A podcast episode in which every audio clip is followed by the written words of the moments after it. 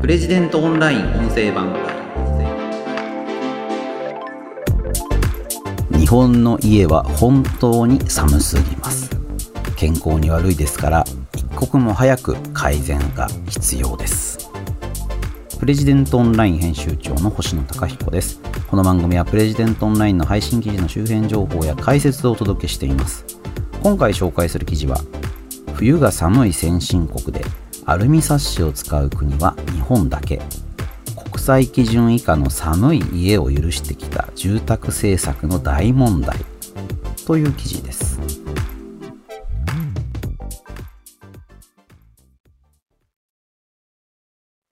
寒いですよね。今収録しているのは1月31日なんですけれども今年はなんか冬寒くないのかなって油断してました。なんかめちゃくちゃ寒くなってきてですね、まあ、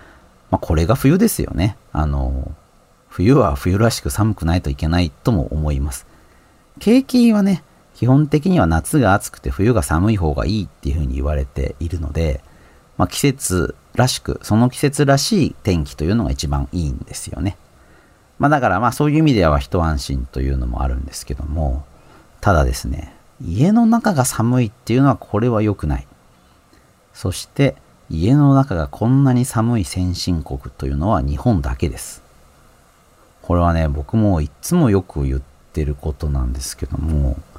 まあ、今回ね、あの、高橋真紀さんというノンフィクションライターの方の、あの、著書、断熱が日本を救う健康経済省エネの切り札、集英写真書の本ですけれども、この一部を抜粋して記事にしてるんですが、まあ、このテーマがね、あの寒い家、とりわけこのアルミサッシということを話題にされています。窓の枠と言ったらアルミサッシを思い浮かべる人が多いと思うんですけど、それは先進国での非常識です。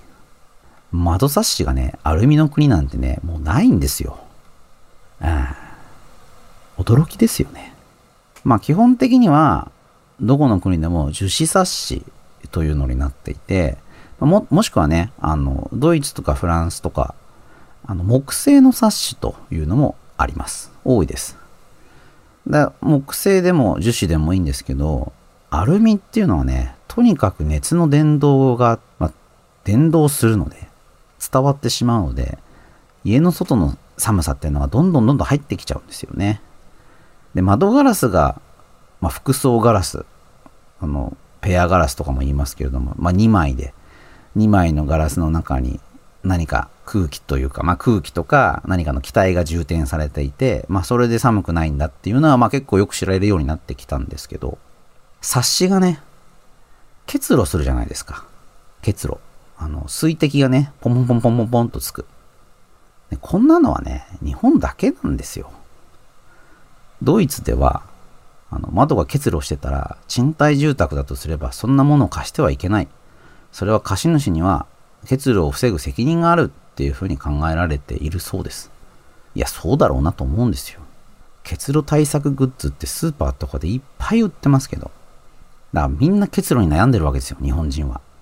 でも結露に悩んでる先進国の人って日本人だけなんですよね。お隣の韓国でも、これはもう窓枠っていうのはアルミではなくなっていて。で、韓国って寒いですからね。そういう国で、当然、樹脂の冊子がメインになっている。なんで日本はこんなアルミなんだっていうことなんですけど、高橋さんがね、この記事の中で分かりやすくこう書いてくださっていて、まあ、ちょっとこれ順を追って紹介していくと、まずですね、日本のエネルギー対策っていうのは、バケツから水が注がれてるっっていう図をイメージするとですね、バケツに注ぐ水を減らす。まあ、これをずっとやってるんだって話なんですよね。で、もしバケツに穴が開いてるんだとすれば、これ穴を塞ぐのを第一にした方がいいんですよ。でも、日本がやってるエネルギー対策っていうのは、穴を塞ぐことではなく、どんどんどんどん水を注ぐみたいな、そういうことをやってるんですよね。要は、家が寒い。家が寒いんだったら暖房をボンボン燃やせばいいじゃないかっていう発想なんですよ。寒い家で、断熱性能の低い家で、家からどんどんエネルギーが逃げてしまっているのに、その対策をしない。高断熱の家であれば、強い暖房を炊かなくても、家の中はポカポカあったかいんですよ。そうじゃなくて、まあ、むしろね、あの、我慢の省エネっていうのをやっていて、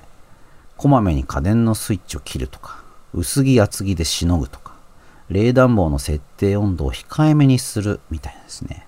我慢をすれば省エネできるんだと。いや、だからこんなの言ってるのはね、日本だけっていうか、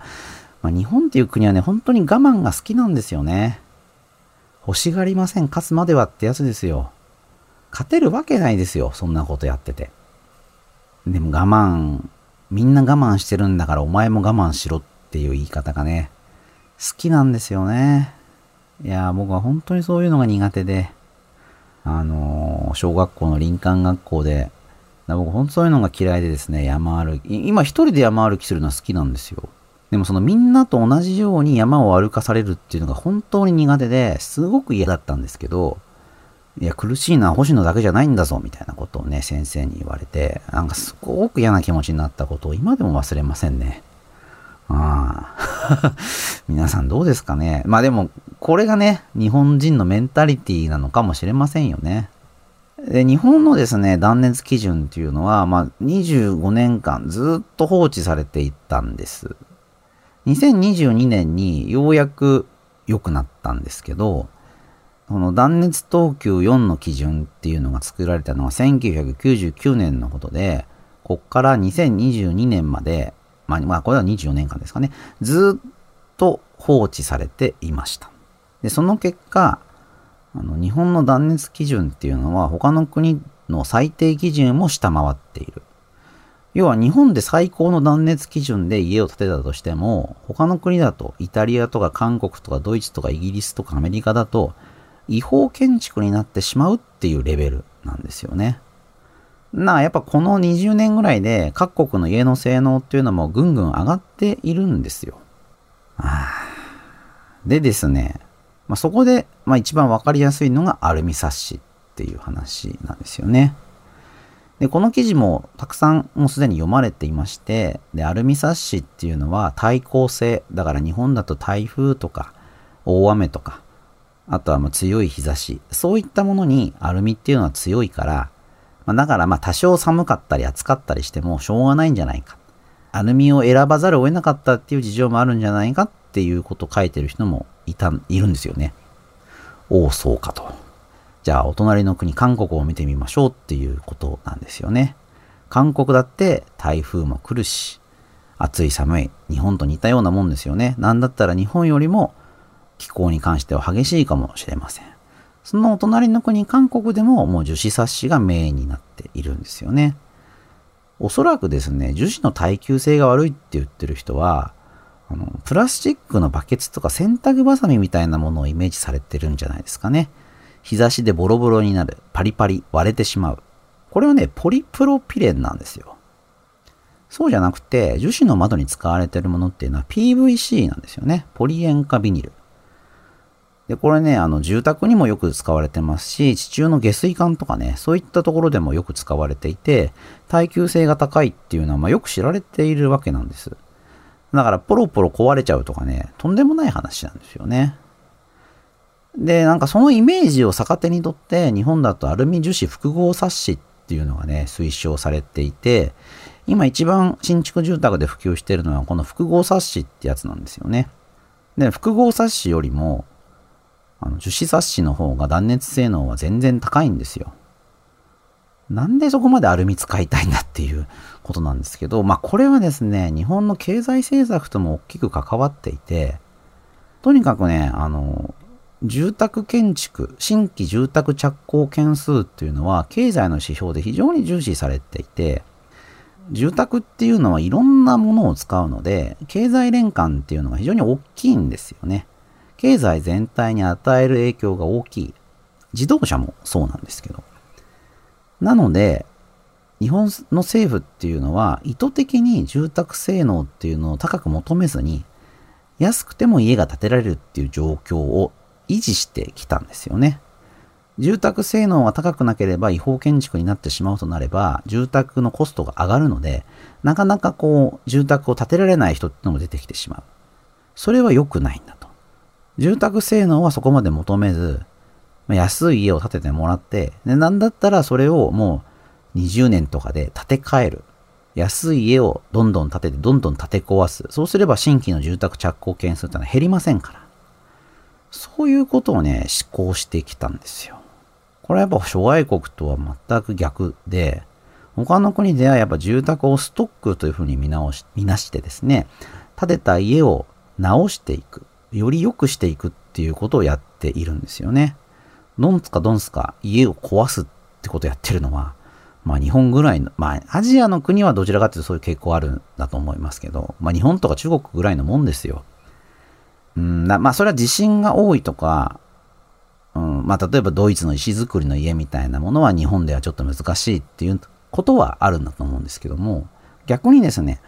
耐震性の高い家っていうのを建てようと思ったら、それもそれなりのコストがかかるわけですよね。そういう形で、あの、見直していかなければいけないのに、この1999年の断熱性能をというのもずっと放置されていたわけです。で、ようやくこれ変わってきて、あの、しっかりと断熱性能っていうのを求めていこうというふうに変わりつつあるんですけれども、この間にですね、だいぶ差がついてしまってています。だから日本の家っていうのはね、本当に寒い。まあ、海外の人が日本の家に来た時になんでこんな寒いんだって文句を言うぐらいなんですよね。でそのことが、まあなんか皆さん、皆さんってことでもないか、この記事に対する反応で、いや、アルミでもいいでしょ。窓差しぐらい大した影響ないだろうっていうふうにおっしゃってる方もいてですね。うーんと思いますね。いや、かん全然違うんですよね。それは、そういう家を住み比べていただければ即座にわかると思いますし、まあ、その、いわゆるその、おじいちゃんおばあちゃんの家っていうかですね、そういう古い家に行ってみたときに、いや、寒いなって思ったはずなんですよ。でその原因っていうのは、察しにあるんだっていうことを、ちょっと気にしていただけるといいんじゃないかな。まあ、あの穴の開いたバケツをずっと使い続けてるというのが、この国の断熱省エネのあり方なんだということですね。ぜひね、この記事読んでいただければと思います。ということで、今回は、冬が寒い先進国でアルミサッシを使う国は日本だけ国際基準以下の寒い家を許してきた住宅政策の大問題という記事を紹介しました。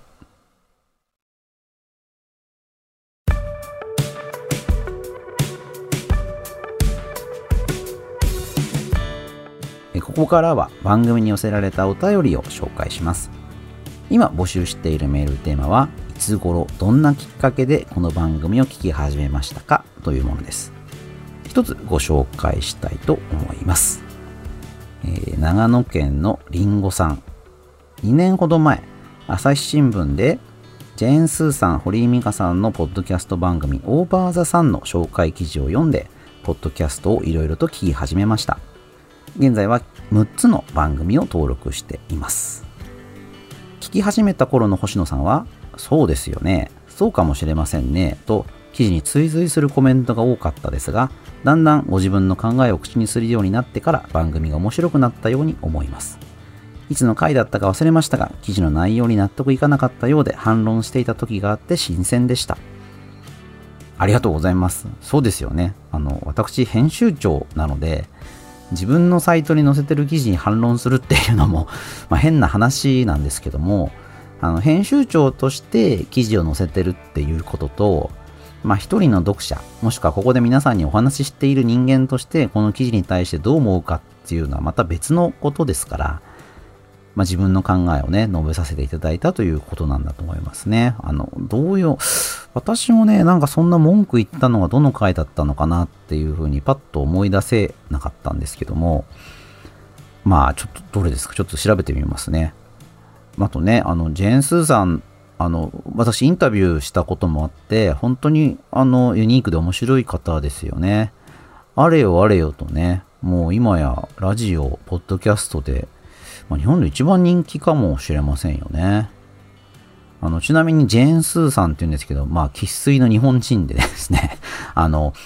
まあ、たまたまそういう名前を名乗られておられるんですけれども、このジェーン・スーさんの家族関係もね、非常に面白くて、あのご本に書かれているので、あの興味あられたら皆さんぜひご一読いただければと思います。うちのサイトにもジェーン・スーと入れればインタビュー記事が出てくるはずです。私が聞き手を務めております。この番組では皆さんからのお便りを募集しています。今募集しているメールテーマはいつ頃どんなきっかけでこの番組を聞き始めましたかというものです。ペンネーム、お住まいの都道府県を添えてメールアドレス podcast.president.co.jp もしくは Apple Podcast の概要欄のお便りフォームからお知らせいただければと思います。それではまた次回お会いしましょう。プレジデントオンライン編集長の星野貴彦でした。